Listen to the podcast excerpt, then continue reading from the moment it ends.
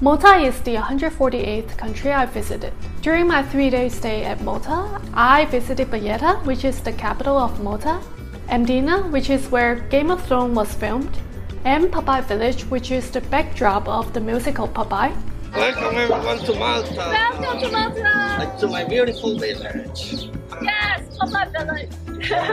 All the way at the other end of the island. In this video, I'll mainly share my tips traveling at Valletta and make separate videos for Mdina and Popeye. Malta is an island country in the European Union with a population just about half a million over an area of 122 square miles. Malta is the world's 10th smallest country in area and the fourth most densely populated country. Its capital is Valletta, which is the smallest national capital in the EU, both by area and by population. Malta became a British colony in 1813 and became independent in 1964. Later became a republic in 1974.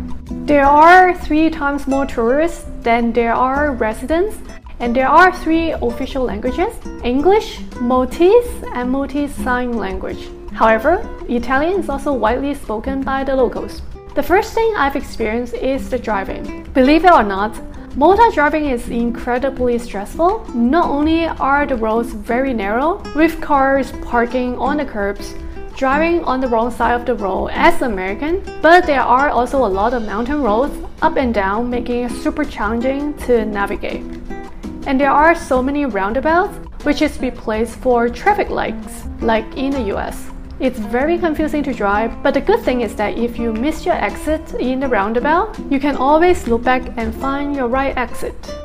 The rental car in Malta requires to make 13,300 deposit to cover the potential collision, or else you just have to pay more to buy collision insurance to lower the deposit. And the traffic in Valletta is quite insane. Everyone has to park outside of the town before walking in, the old town though got very good vibes, quite lively with lots of people. If I were to do Malta again, I would definitely not rent a car. Secondly, set your expectation right. Malta is much more old school than I expected. I thought it was more modern, but it's not. This is the capital of Malta, um. So, just this is the gateway walking into the capital. All the buildings are Mediterranean style, like those light earth color, more like Morocco rather than Europe. Don't you guys feel this is more like North Africa, Mediterranean kind of Morocco, Tunisia feel rather than more like European? It's like really ancient and old school. Look at this. If you're looking for modern things to do or see, this is not it.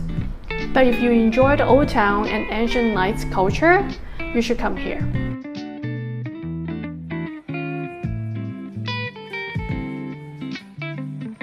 In the old days.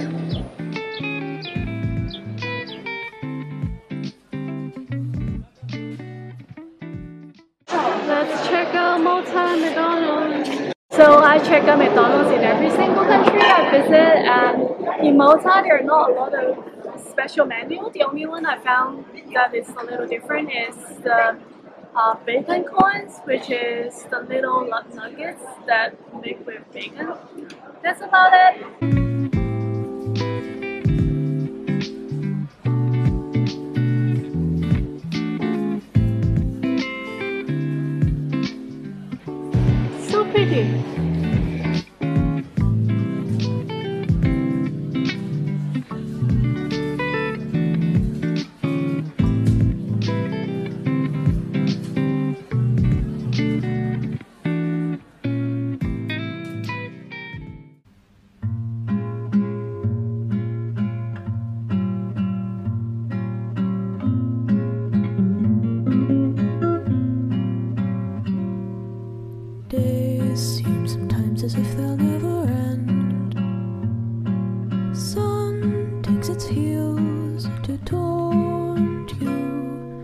But after sunlit days, one thing stays the same rises the moon.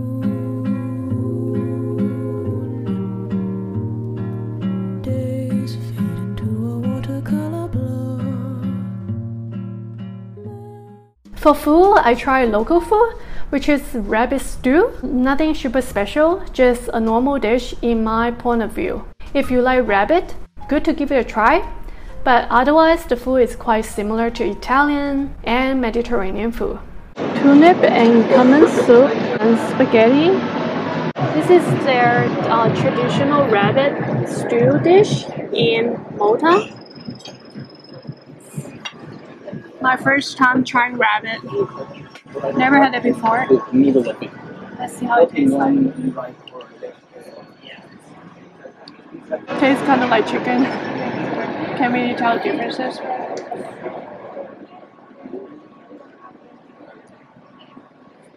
Not bad though. My first meal in Malta.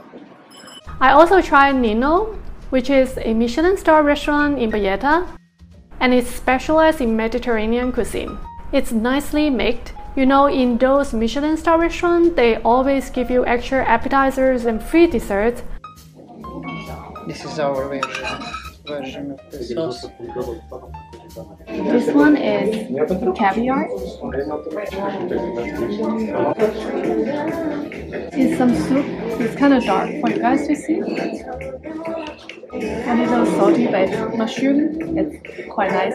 Though the main courses are not that much, I ended up being very very full in the end due to all the free stuff that they give me. For hotel, I stay at Marriott before I came, I was debating between Westin or Marriott. I'm very glad I chose Marriott because it includes a very nice free breakfast while Westin doesn't.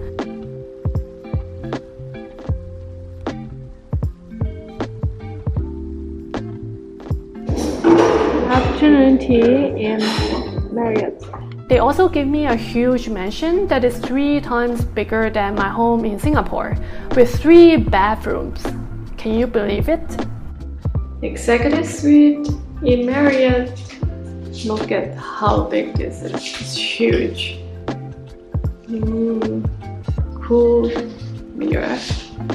Look at this. Oh my gosh. Oh my gosh. My gosh. It's huge.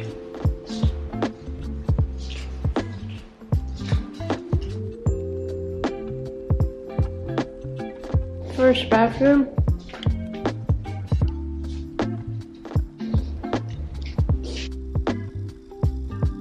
Second bathroom.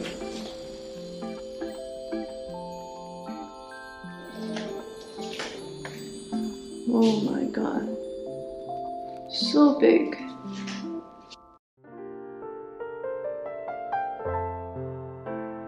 They even set up romantic roses on my bed and a birthday cake. Desserts, champagne, red wine celebration because they know it's my birthday trip. It was so much food and I couldn't finish in the end. So these are the birthday treats provided by Marriott. They gave me a lot of things like the birthday cake, uh, more desserts over here and a bottle of champagne as well as a bottle of red wine.